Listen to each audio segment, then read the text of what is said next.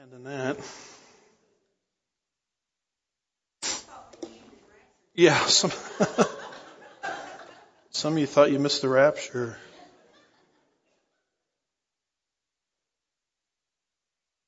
Let's uh, take our Bibles this morning and open them to the book of Genesis.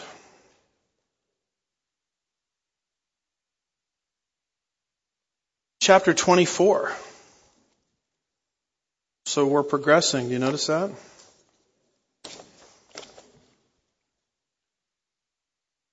Genesis chapter 24 and verse 1, the title of our message this morning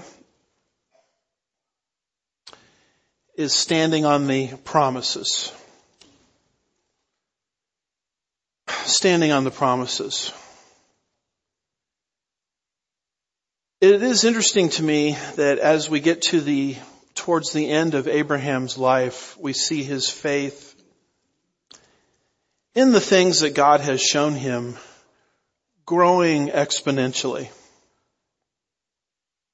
We no longer really see the shifting character that we saw earlier in the book of Genesis where he sort of had a habit of telling a half truth to wiggle his way out of a problem.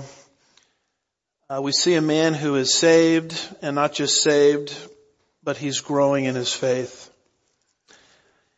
And I say to myself, you know, Lord, as life progresses, I want to be just like that. I want to be the type of person that is pressing into the things of God, not growing further and further away from God as I age chronologically. Abraham, of course, is a very special character in the outworking of God's purposes because it is through Abraham that God made a sovereign decision to birth the nation of Israel. And so that's why the book of Genesis focuses so uh, intently on this man Abraham. And in fact, if you've been with us in our study, here's all of the things that have actually happened to Abraham in his life. In chapter 23, his helpmate and his spouse, his wife Sarah had passed away. Her burial at a particular burial site in Hebron is focused on in chapter 23. And as life sort of unfolds, things in the life of Abraham unfold very naturally. We have the death of his wife, and now we have another key event in his life, the marriage of his son Isaac. This marriage that God is going to put together between Isaiah, excuse me, yeah, Isaac and Rebecca, there we go, is obviously very significant because if you look at this chapter, there are 67 verses devoted to this. And we're going to cover all 67 today. No, I'm just kidding. We may get started a little bit today. So it's obviously something that God wants us to understand. And the reason the marriage between uh, Isaac and Rebecca is so significant is if that marriage does not come into existence, you won't have a Jacob. And if you don't have a Jacob, you don't have the nation of Israel because Israel consists of the descendants of Abraham, Isaac, and Jacob. And if you don't have a Jacob, you don't have Jacob's sons, Jacob's dozen who became the 12 tribes of Israel. And if you don't have the tribes, you don't have a very special tribe named Judah that the Messiah himself is going to come from according to prophecies given in Genesis 49 verse 10. So this marriage is a key event in the outworking of God's purposes. Here is sort of a bird's eye view, if you will, of these 67 verses. Uh, we won't get through all of these today, quite obviously. We may get through the initial instructions and perhaps the servant's prayer. But notice the very solemn instructions that Abraham gives to his servant uh, to obtain, to retain a very special person named Rebecca to marry his son Isaac. Of course, Abraham and the servant that Abraham commissioned to retrieve Isaac's bride, they don't know the name Rebecca yet, but they're going to learn in this chapter that God is already putting a marriage together before the marital partners even knew one another. It begins with Abraham giving some very strong, very aggressive instructions to his servant to go and find a particular wife for Isaac. So notice, if you will, verse 1, the occasion. Jeremiah, excuse me, Genesis 24 verse 1. Now Abraham was old and advanced in age. Um, give or take, there were probably, most of the commentators seem to agree, about three years or so in between the events of chapter 23, the death of Sarah, and the events of chapter 24. Which would mean that Abraham at this time would be about 140 years old. According to Genesis 17 verse 17, Isaac was born when Abraham was 100 and we would think Isaac would be about 40 years old when these events began to transpire.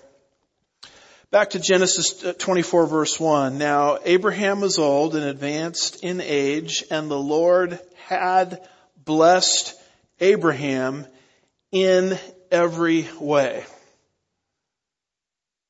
All the way back in Genesis chapter 12 verses 1 through 3, God articulated eight blessings upon Abraham. You'll own land from the Euphrates to the, uh, to, from the Euphrates to the Nile. You will become a great nation. You will be personally blessed. Your name will be great. You'll be a blessing to others. Those who bless you will be blessed. Those who curse you will be cursed. And actually, through you is going to come a blessing to the entire world. Now Abraham has walked with the Lord now for decades and he has not seen all of these prophecies come into existence, but certainly a lot of them are already starting to happen. And so therefore it's acknowledged here in the Bible that by the age of 140, Abraham had been blessed in every way. And as a New Testament Christian, it's sort of tempting to look at this and say, well, you know, I'm glad that worked out for Abraham, uh, but what about me? The truth of the matter is the same could be said of you if you're a believer in Jesus Christ. You have been at the point of faith alone, in Christ alone, blessed in every way. You see this teaching in the book of Ephesians, chapter 1 verse 3, which says, Blessed be the God and Father of our Lord Jesus Christ, who has blessed past tense, us with 75%, doesn't say that, with every spiritual blessing in the heavenly places. You go to the Lord as a church age Christian and you say, Lord, I want you to bless me. And the Lord says, what else do you want? Your account is already maxed out. The truth of the matter is there's a lot of people out there that are trying to do things to get blessed by God. A lot of people look at giving that way. Gee, I've got to give financially to the church to receive God's blessing. The truth of the matter is you've already been blessed. You don't give to get blessed. You give because you're already blessed. Gee, I, I need to live my life a certain way to get God's blessing. Wrong way of thinking. You've already been blessed with every spiritual blessing in the heavenly places. You, you live your life a particular way as a Christian, not to get blessed, but because you've already been blessed.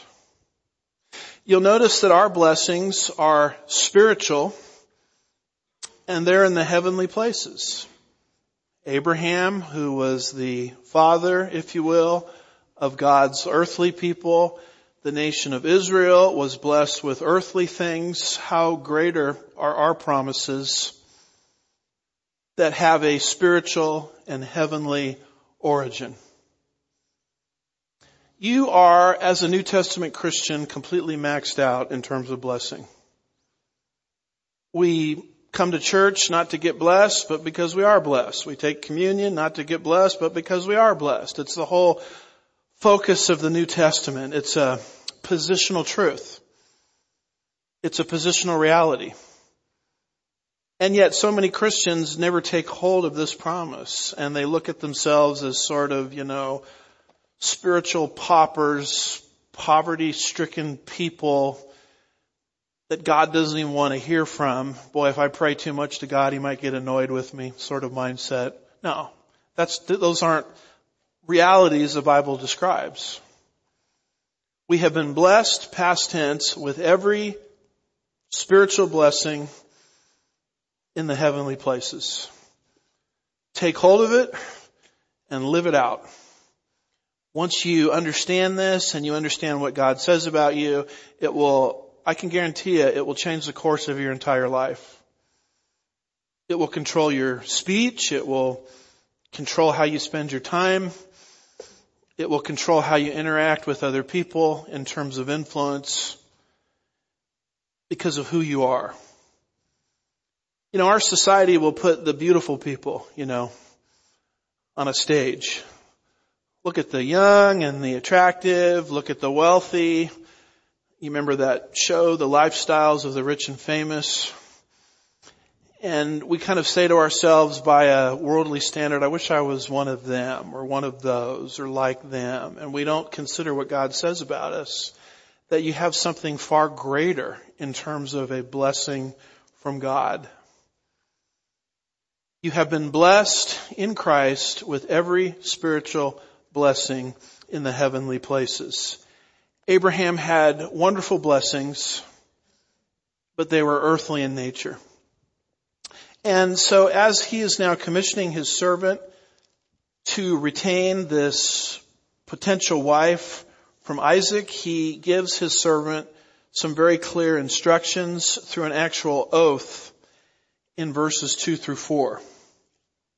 Notice, if you will, verse 2. Abraham said to his servant, the oldest of his household, who had charge over all that he owned, please place your right hand under my thigh.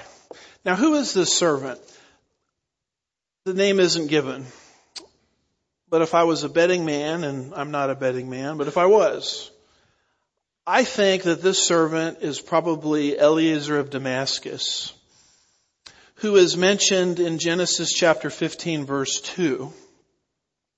In Genesis 15 verse 2 it says, Abraham said, O Lord, what will you give me since I am childless and the heir of my house is Eliezer of Damascus? He was the top servant, if you will, in Abraham's household. In fact, this man um, was so elevated within Abraham's household when God gave Abraham the promise that you're going to have a son or an heir.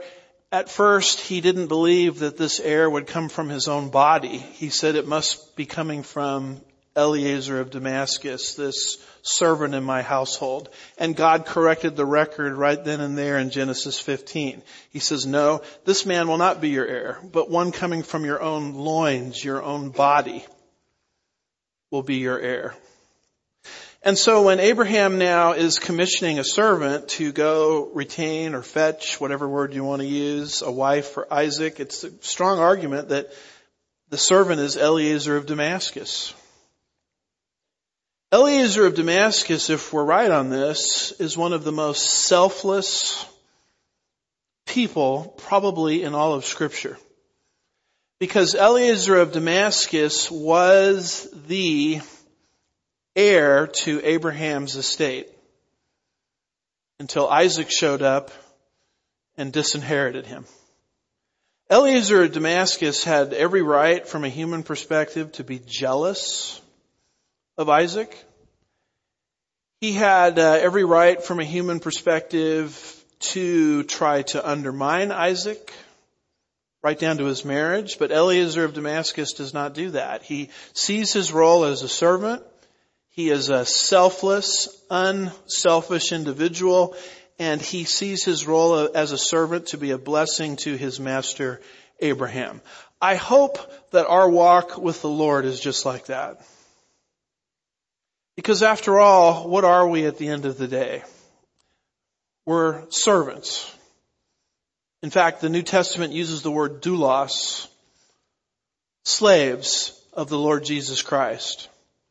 Just as Eliezer of Damascus did not seek to push his own perspective, his own will, and he existed to execute the will of Abraham, that's your role as a Christian relative to God. May our lives not be about us and what we want and what we want to do. May we just say, Lord, today is yours. Not my will be done, but thy will be done. 1 Corinthians chapter 4 and verse 2 talks about a steward. And it says, what is required of a steward? What is a steward? A steward is a manager, not an owner someone who manages on behalf of the master. That's who we are to the Lord Jesus Christ. We are not the owners of his blessings. He is the owner. We are simply managers. And may we hear those words at the Bema Seat judgment. Well done, thy good and faithful servant. What is, what is required of a steward? What is required of a steward is faithfulness, 1 Corinthians 4 verse 2. And we certainly see that through this man, Eliezer of Damascus. Now, what is this business here about second part of the verse? Please place your hand under my thigh. Arnold Fruchtenbaum describes this oath that this servant is taking to get this wife for Isaac as follows. Verse 2b describes the sign of the oath. Put, I pray, your hand under my thigh. This was a euphemism. A euphemism is a polite way of saying something. Put your hand under my thigh is a euphemism for genitals and actually meant the holding of the genitals. It is the same word that is translated loins in chapter 46 verse 26. One reason for this procedure was due to the fact that the genitals are the source of life and the seat of vital power. And so this would solemnize, solemnize the oath at the point of the very source of life. It was a solemn sign that the oath was not carried, that if the oath was not carried out, the children will avenge the oath taker's unfaithfulness. This may be related to the covenant of circumcision, which was part or done on the same part of the body. This procedure will be mentioned one more time in the book of Genesis, chapter 49, verse 29. What is happening here is an oath. And as Arnold Fruchtenbaum explains it, going back into the history and the customs of the ancient Near East, this is a very solemn oath that is being taken here. Place your hand under my thigh, verse three, and I will make you swear, Abraham speaking to the servant, by the Lord God of heaven and the God of the earth, that you shall not take a wife for my son from the daughters of the Canaanites among whom I live. You'll notice that as this oath is taken, Abraham describes God as the God of the heaven and the earth. That is language that goes right back to Genesis chapter 1 verse 1. Which says, in the beginning, God created the heavens and the earth. The book of Jeremiah chapter 23 verse 24 says, can God, can a man hide himself in a hiding place? So I do not see him declares the Lord. Do I not fill the heavens and the earth declares the Lord. He's reminding his servant that you are in a relationship with the God that spoke and the heavens and the earth leapt into existence. That's who we're dealing with here. That is the author of this covenant that Abraham received called the Abrahamic covenant. And just keep that in mind when you go through your trials and tribulations, which we all do as Christians this side of the this side of eternity. When you go through your emergencies in life and you're tempted to think that the emergency is just too big for you, which it probably is, or it wouldn't be called an emergency. Amen. But it's not too big for God. Whatever quandary, whatever problem you find yourself in right now, you need to remember that the God that you are in a relationship with through faith alone in Christ alone to the glory of God alone is the God that spoke and in a nanosecond the heavens and the earth leapt into existence. You start to understand who God is and who we are related to and suddenly the problems of life don't seem quite as big as we initially thought. So this reminder is given here from Abraham to this servant. And part of this oath is that you shall not take a wife for my son Isaac from the daughters of the Canaanites among whom I live. Why would he say something like that? He's in the land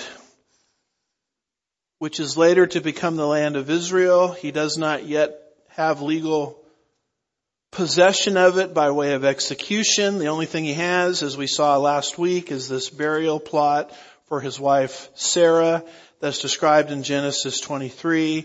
And the land is filled with Canaanites. And God is very clear, or Abraham is very clear with his servant, that when you find a wife for my son Isaac, do not take a wife from amongst the Canaanites. What a narrow way of thinking. All of these women here in the land of Canaan, you are not to take a wife for my son from among them. Instead, you're to go somewhere else, which he'll mention in just a minute. Why, why would he make such a narrow statement? Well, the answer is the Canaanites were under a curse. You remember where the Canaanites came from. After the worldwide flood, the world was repopulated through the sons of Noah, Ham, Shem, and Japheth. And from Ham's line came this group of people called the Canaanites. The Canaanites went into that area that we have circled there, that today we call the land of Israel, and occupied that land. And God, all the way back in Genesis chapter 9 verse 25 says that group of people is under a curse. You see this expressed in Genesis 9 verse 25 where it says, when Noah's son Ham sinned, you can go back into our teaching archives and get our treatment and exposition of Genesis 9. So he said, cursed be Canaan, a servant of servants he shall be to his brothers. God did not curse the Canaanites because of race. He did not curse the Canaanites because of ethnicity. He did not curse the Canaanites because of skin color. He put a curse on the Canaanites in essence because the Canaanites cursed themselves by following the detestable practices of their father Ham, who uncovered Noah's nakedness. And as the saying goes, the apple doesn't far, fall far from the tree. The Canaanites were imitators, mora- mor- morality wise, of their progenitor Ham, and God says that whole group there in the land of Canaan is under a curse. It's expressed again in the book of Genesis, chapter 15, verse 16, where it talks about the Amorites, who were a subgroup amongst the Canaanites. And it says, then the fourth generation will return here for the iniquity of the Amorite is not yet complete. It's not as if God didn't love these people. and they had no awareness of a knowledge of God. Rahab the harlot was part of that group. And she knew when the spies came in in the book of Joshua exactly who Yahweh was. She was aware of how Yahweh had performed the miracle of drying up the Jordan and how a generation earlier he had dried up the Red Sea. And when the 12 spies went into that land to spy it out, they ran into Rahab the harlot and she knew all about these things. These are people that knew God, but for the most part decided to shut out of their lives a knowledge of God. God gave these people 400 years to repent. But eventually, the wickedness of the Amorites is going to run its course. The cup is going to be overfilled, overflow, and the judgment of God cannot be averted.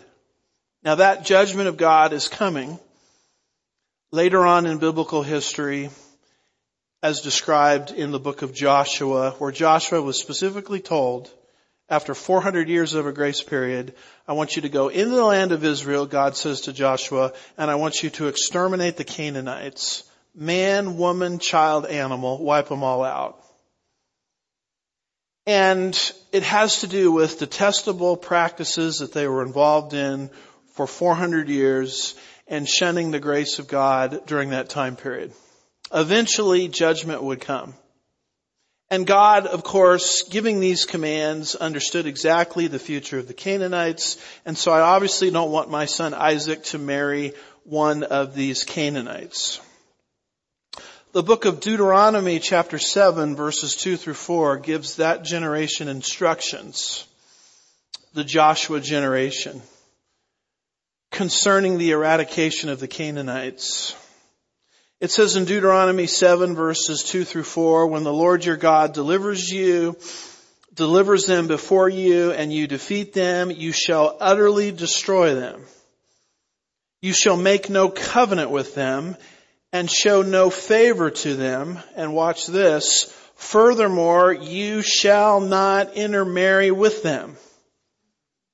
You shall not give your daughters to their sons, nor shall you take their daughters for your sons. Well, why not? What's wrong with marrying the Canaanites? Deuteronomy 7 verse 4 explains this.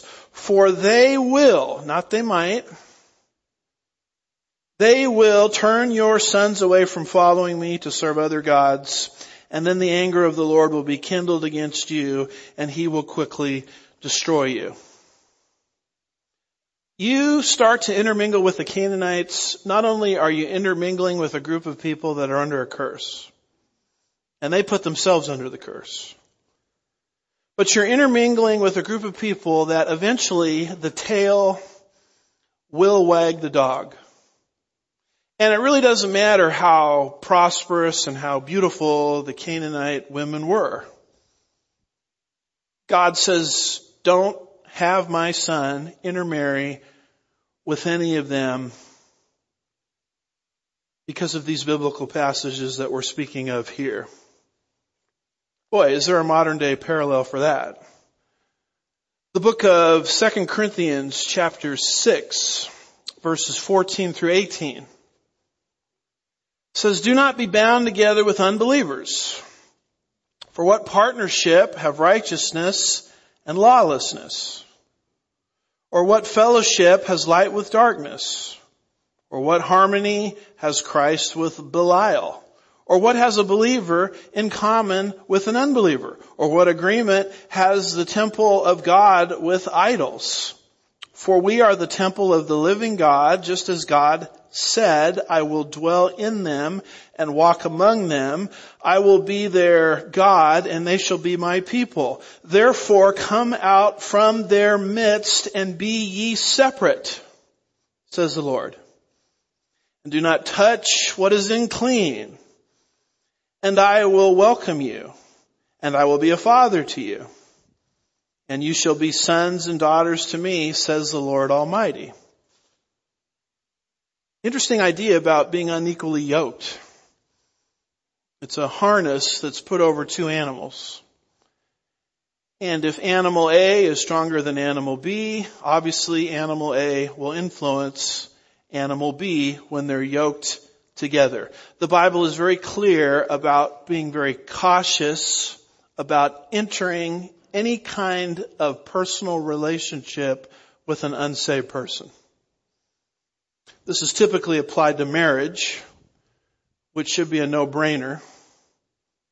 But it's applied, you can apply it to other types of relationships as well. You know, partnerships in business, etc., etc., etc. You get yourself involved intimately with an unbeliever in marriage, the day will come when the tail will wag the dog and they will influence you more than you influence them. If I am standing up here on a chair, let's pretend, and I ask the smallest person in this room to come up and grab my hand, and I say to you, is it easier for me to pull this small person up or for the small person to pull me off the chair? Obviously, it's far easier for the small person to pull me off the chair because they have the law of gravity on their side. That is what intimate relationships with unbelievers will do. You think you're going to pull them up, but in reality, they will pull you off the chair. And this is particularly true with marriage.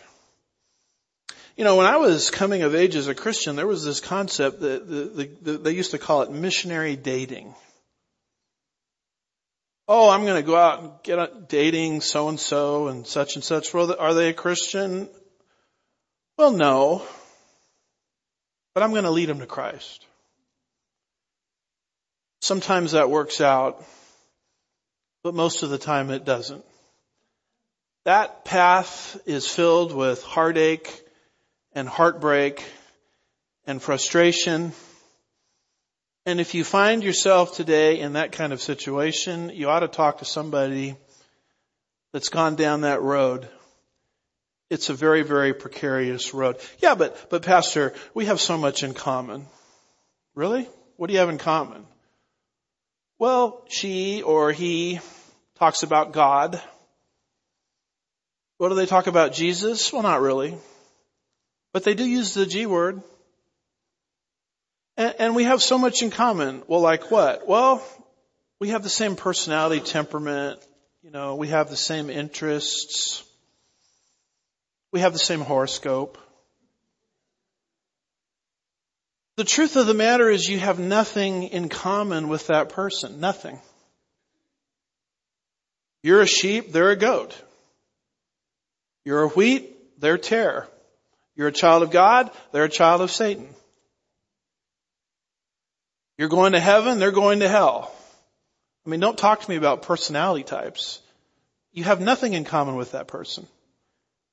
And tragically, many, many Christians will disobey this advice because of, it's not even advice, it's a biblical command.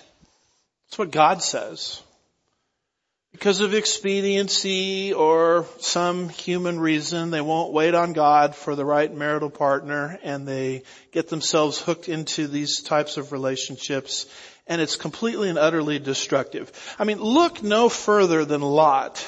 Isn't that what the whole story is about?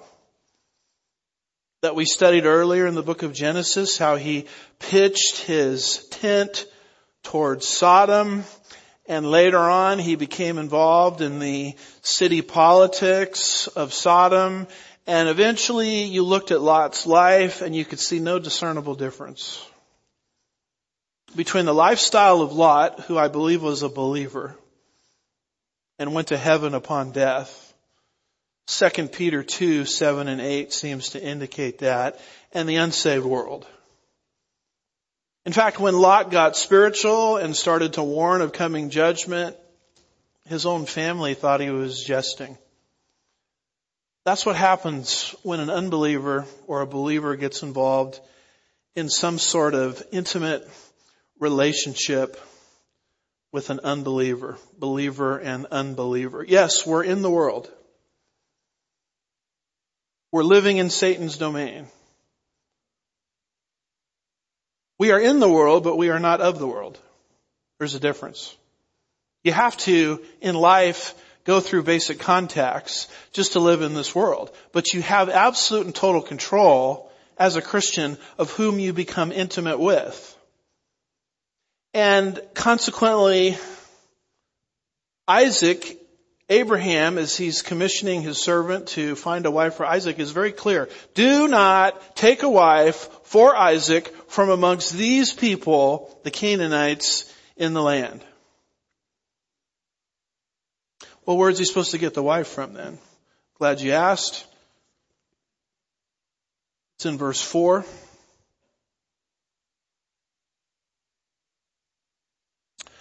But you will go to my country and take my relatives to take a wife for Isaac. Well, where is Abraham supposed to go? Abraham is supposed to go, excuse me, the servant is supposed to go to Abraham's country. Where is Abraham's country? Where did he come from? He came from Ur of the Chaldeans.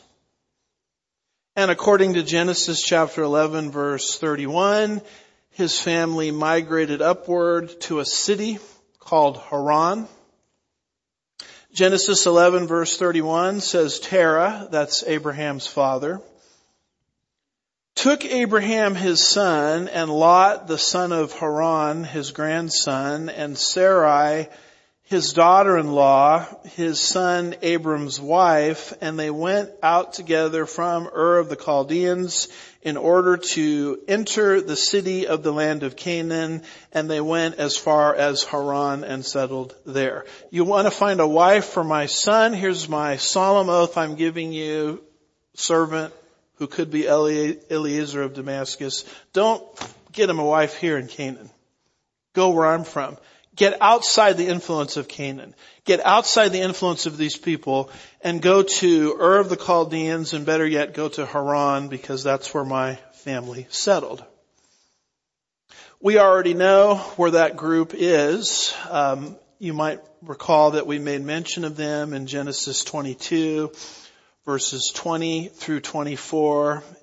Abraham has a brother named Nahor. Nahor has a wife named Milcah. And from the relationship, the marriage between Nahor and Milcah, we have eight individuals born in that line. One of them is Bethuel, who was the parent of Rebekah. That's why that information is given at the end of Genesis 22. It's preparing us for what is coming in Genesis 24 concerning Rebekah, who is God's choice for Isaac. And it tells us exactly where Rebekah is. She's with Abraham's original family, first in Ur, and then later on in Haran. Now, the servant, upon taking this oath, gets a little nervous, as you might expect. And he asks a question, verse 5. The servant said to him, suppose the woman is not willing to follow me to this land. Should I take your son back to the land from where you came? So the question is, what if I find her in Ur or Haran and she doesn't want to come back? That's a fair question. What if she doesn't want to come to Canaan? Is it okay if I take Isaac to where she is rather than to take her where Isaac is? And you'll notice Abraham's answer here. It's very interesting. Verse 6, then Abraham said to him, him, beware that you do not take my son back there. My son is staying here. But the wife is going to come from there. Now why in the world would Abraham say that? Because he's moving into divine promise here. He's accepting what God said. Because God said something to Abraham that probably made no sense at the time. He says, I'm giving you this whole land of Canaan and then more. I'm gonna give to you a plot of real estate that's going to start in modern day Iraq and is going to go all the way down to Egypt. It's going to be from the Euphrates to the Nile. So you would not take Isaac out of that land since the promises of God are to me in this land. Do you see the growth in this man? Speaking now of Abraham. I mean, he accepted at face value what God said to the point of answering the servant's question that do not take Isaac out of here. This is why Abraham is in the hall of faith. I mean, he had received none of these promises yet by way of execution. These are just promises. The only thing he had is this burial plot for his wife in Hebron. But he so believed everything that God told him that he stood on the promises. Hence the title of this sermon, Standing on the Promises. That's actually a Christian hymn, isn't it? And I'll sing that for you at this time. No, I will not do that. I mean, he was living his life as if the promises of God were real. Is that how you live as a Christian? Is that how I live? I mean, are you so convinced that everything God has said to you as a church age believer is going to be executed, that you can actually order your personal life around it, right down to marital instructions concerning what Isaac is supposed to do, what Rebecca is supposed to do, etc. I mean, this is not a guy that's wishy-washy anymore. This man Abraham. He's not the one telling half-truths about Sarah being his sister to get his way out of problems, which he's done twice. I'm, I'm seeing growth in this man. I want to be just like that. I don't want to be someone as I get older that gets more wishy-washy in the things of God. I want to be someone that walks by faith. The book of Hebrews chapter 11 and verse 8 says, by faith Abraham and then verse 9 says, by faith he lived as an alien in the land of promise, as in a foreign land, dwelling in tents with Isaac and Jacob and fellow heirs of the same promise. God is impressed with faith. Isn't that sort of the kind of thing Jesus said when he encountered people in the gospels that believed what he said? He said, I haven't I haven't seen faith like this in all of Israel. That's the kind of faith that Abraham is, is walking in here. This is not a heaven or hell issue. We, we know he's saved all the way back in Genesis 15 verse 16. This is not a birth issue. This is a growth issue. When the problems of life hit, do you have certain promises from God? And by the way, you've got about 7,000 promises are you the type of person that will not yield to the emotion of an emergency mentality, but will just stand on what God says? Because at the end of the day, it is impossible for God to what? To lie. You'll notice also, moving down into verse 7, of Genesis chapter 24 that Abraham sort of fleshes out the instructions to the servant concerning the retrieving of Rebekah for Isaac. Verse 7 it says, Then the Lord, the God of heaven, who took me from my father's house and from the land of my birth, who spoke to me and swore to me, saying to your descendants, I will give this land. He will send his angel. Look at that before you. And you will take a wife for my son from there. You'll notice that Abraham reminds this servant who has a lot of questions in his mind, what if Rebecca doesn't want to come back? He reminds the servant of God's providence. He calls God here the God of heaven which is another dialing backward to Genesis chapter 1 verse 1. It's exactly what we saw back in verse 3.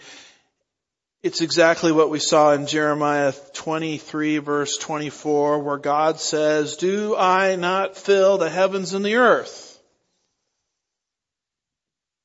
I mean, this um, this this uh, project of finding a wife for my son, it may look like a big deal to the servant, but Abraham says to the servant, "It's not that big a deal for God." Because if God can speak and the heavens and the earth leapt into existence, how hard do you think it is for God to get Isaac's wife, would-be wife, back to the land of Canaan? It's really no problem at all. And by the way, God has a track record with me, Abraham says. Then the God of heaven spoke, the God of heaven to who took me from my father's house and from the land of my nativity, from my birth. You can trust God because you know what? God's been dealing with me ever since Genesis 11. And He took me all the way out of the Ur of the Chaldeans, up north to Haran, and into the land of Israel. I mean, if God already did that, how hard is it for Him to retrieve a wife for my son Isaac in that area? You'll notice he says, God spoke to me. Abraham was blessed by God in eight ways. And one of the, those blessings included hearing the audible voice of God. I know a lot of people today are telling me God told me this and God told me that. I have my suspicions of those kinds of things. But Abraham heard the voice of God. And by the way, you have the voice of God too. It's right here. I mean, you have something that he never had. You have a finite, contained revelation from God in these 66 books of the Bible that if you, if you read it and let it say what it wants to say, it's the voice of God himself. And why more churches are not teaching this book is completely beyond me. It's the greatest blessing a person could ever have. The voice of God. God speaking to me. Primarily through, through His Word. God not only spoke to me, but He swore to me. That's a reference back to the Abrahamic covenant in Genesis 15, where God when Abraham was asleep, passed through the animal pieces. And God is saying, this covenant and everything I promised you, it's on my shoulders. It's not on you, it's on me. Because God alone, as represented by the oven and the torch, passed through those animal pieces when Abraham was asleep. It's an unconditional covenant. Go back to our teachings that we did in Genesis 15 to get more information on that. That covenant promises to Abraham and his descendants land, seed, and blessing. That's the foundation of Israel's covenantal structure. Because all subsequent biblical revelation does is come along and amplify on those promises. Land promise amplified in the land covenant in the time of Moses. Seed promise amplified in the Davidic covenant in the time of David. Blessings amplified in what is called the new covenant announced in the time of Jeremiah. He believed it. It probably made no sense to him when it was spoken, but he believed it. I mean, would you believe a promise like that, that you're going to get that tract of real estate when the land is totally occupied by God haters? Lord, what about the God haters? What about the Canaanites? Oh, you don't have to worry about them. They're under a curse. They're marked for destruction. That's why I don't want you to have Isaac marry one of those. I realize that the promises of God can seem insurmountable. How, how is God going to pull this off? How is God going to pull off my future glorification, for example? How could he do that?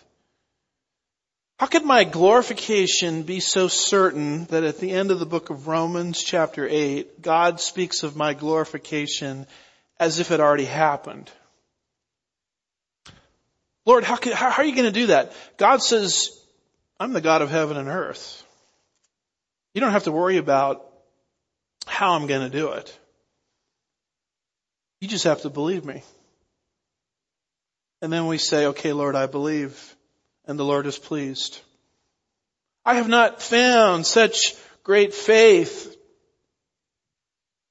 Jesus said, in all of Israel. Because without faith, it is what? Impossible to please God. You mean God isn't looking for my performance? No, He's looking for your faith. You get the faith right, performance typically will fall into place. So many people are striving and straining to do this or that, thinking that that makes them right with God. And God just says, believe. Believe. My yoke, did Jesus not say this? Is easy. My burden is light. The Pharisees of Christ's day knew all the performance of religiosity to push the people under. Jesus, by contrast, says, my yoke is easy. My burden is light. I want you to believe what I said. Because without faith, it's impossible to please God. Of course, God is going to help you get this wife for Isaac. Abraham says, look at everything he's done for me. Oh, and by the way, did I mention this? Abraham says there's going to be an angel dispatched from heaven to help you. Do you believe in angels? Do you believe in guardian angels? I do, because it's taught in the scripture. The book of Hebrews, chapter 1 and verse 14 of angels says, are they not all ministering spirits sent out to render service for the sake of those who will inherit salvation? Hey, that's me. I'm going to inherit salvation. You mean God dispatches angels to help me in my life reach where I'm supposed to go? That's what the Bible says. You mean the God of heaven and earth is on my side? Yes, that would be enough, but as if that weren't enough, which it is enough, but if that weren't enough, I'm going to dispatch angels, in this case an angel from heaven to help you. Do you realize with the angels that are spoken of in the Bible, 10,000 times 10,000, myriads of angels, that Satan only deceived a third into falling with him? Now nobody has ever accused me of being a mathematical genius or anything. But doesn't that mean two thirds are on our side? According to my old math? So I have on my side the one who spoke and the heavens and the earth leapt into existence and I also have on my side two thirds of the angels. That the Bible, and you're looking at a passage where it does this kind of thing, where God dispatches angels to help us. So then why are we so worried about everything? You don't have anything to worry about as a Christian when you understand your resources in God. If God, Abraham says, brought me this far, the wife marriage Rebecca thing, that's easy. It uh, reminds me of Romans chapter 8 where it talks about if God did not spare his son, if God did not spare his son, if he gave you the greatest gift already, then the little things, the trials of life, Sermon on the Mount, what are we going to eat? What are we going to drink? What are we going to wear? small potatoes. Who am I going to marry? God's got that under control. But there's nobody around me but Canaanites and unbelievers. Don't worry about it. God's got that under control. Your husband, your spouse, your wife is on the way. That's what we tell our daughter all the time. We've already, we've already prayed for it. God's going to bring the right person into your life at the right time. Yeah, but I want things to be executed on my schedule. Well, there's the problem. My youth pastor years ago said if you want to make God laugh, show him your plans for your life. That'll make him laugh. Because what we think we can do for ourselves is so minuscule in comparison to what he has in store for us. You do see verse 8 a condition. Abraham kind of lets the servant off the hook a little bit. He says, but if the woman is not willing to follow, then you will be free from this oath. Only do not take my son Isaac back there. Now you can get out of this severe oath if the woman won't come. Now that's going to be a joke because once Rebecca figures out what's happening, she can't wait to meet Isaac. God's already prepared her heart. So I'll, I'll let you have a little wiggle room here. Um, the oath doesn't apply anymore if she won't come. But whatever you do, don't take my son out of here.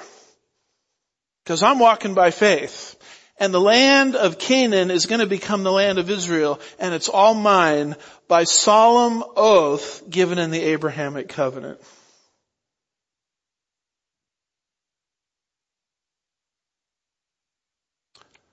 Wow, what a progress of faith. The story, or the paragraph, not the story, concludes with the oath being entered into, verse 9. So the servant placed his hand under the thigh of Abraham, his master, and swore to him concerning this matter. And that ends the instructions to Abraham. And then next week, the servant is going to start to pray. Boy, that's a good idea. You're stepping out in faith. That's a great thing to pray. Lord, I need some guidance. Then the servant providentially is going to beat Rebecca and Laban. Isaac and Rebecca will be betrothed. And then the chapter, as we'll see, concludes in such a beautiful way with a marriage that was absolutely necessary in order for the divine program concerning Israel to go forward. So are you excited about this chapter? I am. And so I would encourage you before next week to read the chapter in its entirety if you haven't done that. You know, just as the Lord is going to put together Isaac and Rebekah, do we understand that the ultimate marriage is happening now where he's putting together bride and groom? The groom is Jesus. Who's the bride? The bride is us, the church. Ephesians 5 verses 22 through 33 tells us that the marriage is sort of a, in terms of the role that the marital parties play is identical in many respects or analogous to our role that we have with Jesus Christ himself. Do you want to get engaged today? You want to get engaged today to someone who loves you in the deepest way possible? How do you get engaged? Do you get hitched? You accept His Word. For without faith it is impossible to please God. The gospel as we celebrated today is the death, burial, resurrection, and ascension of the Lord Jesus Christ where Jesus in his final words on the cross said, it is finished. Jesus came into the world to fix a problem that we can't fix. I'll fix the problem for you. You can't fix yourself. I'll fix it. And to show you how serious I am about fixing the problem, I'm going to send the eternally existent second member of the Godhead to resolve it. Jesus Christ. Everything is done. Christianity is not a doing religion, it is a done religion. The only thing left to get engaged is to receive by faith what Jesus did 2,000 years ago. And that's it. The world of religiosity will so complicate this. But what did Jesus say? My yoke is easy. My burden is light. The heavy lifting, if I can use that expression, has already been accomplished. Just trust in what Jesus did for you 2,000 years ago. And just like that, you're engaged. You're the bride. And he's the groom. And your future is so bright that if God explained everything to you that he was gonna, he's gonna do for you, you wouldn't understand it anyway. I can't think of a better arrangement than that, can you? And so our exhortation to people that may be in the building, listening online, listening to the archives after the fact, who are sort of unclear about their eternity is to fulfill that condition by believing, which is another way of saying trusting what Jesus did in their place 2,000 years ago. You trust Jesus for your eternity and the safekeeping of your soul. That's the only condition God asks for.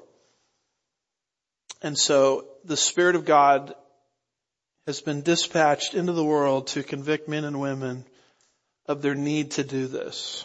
It's the most important unmet need a human being has is this issue I'm talking about. There's nothing more fundamental in terms of an unmet need than this one right here. And so our exhortation is to trust in Jesus Christ. You don't have to walk an aisle to receive this. You don't have to give money to receive this. You don't have to join a church to receive this. We appreciate all of our new members, but what I'm talking about here has nothing to do with this. You trust in Jesus, you fulfill a condition that the Bible 160 times tells the lost sinner to do. We invite you to do that now in the hearing of my voice in a matter of privacy between you and the Lord. If it's something that you want more explanation on, I'm available after the service to talk. Shall we pray? Father, we're grateful for this marriage that we have. We're grateful for the Isaac Rebecca marriage and what it put into motion. And we're just going to leave here, Lord, with hope and optimism in a world that's very discouraged and down and defeated. Help us to leave with optimism today, knowing that we're on the right side of history because of this man, Jesus Christ. We'll be careful to give you all the praise and the glory. We ask these things in Jesus' name, and God's people said.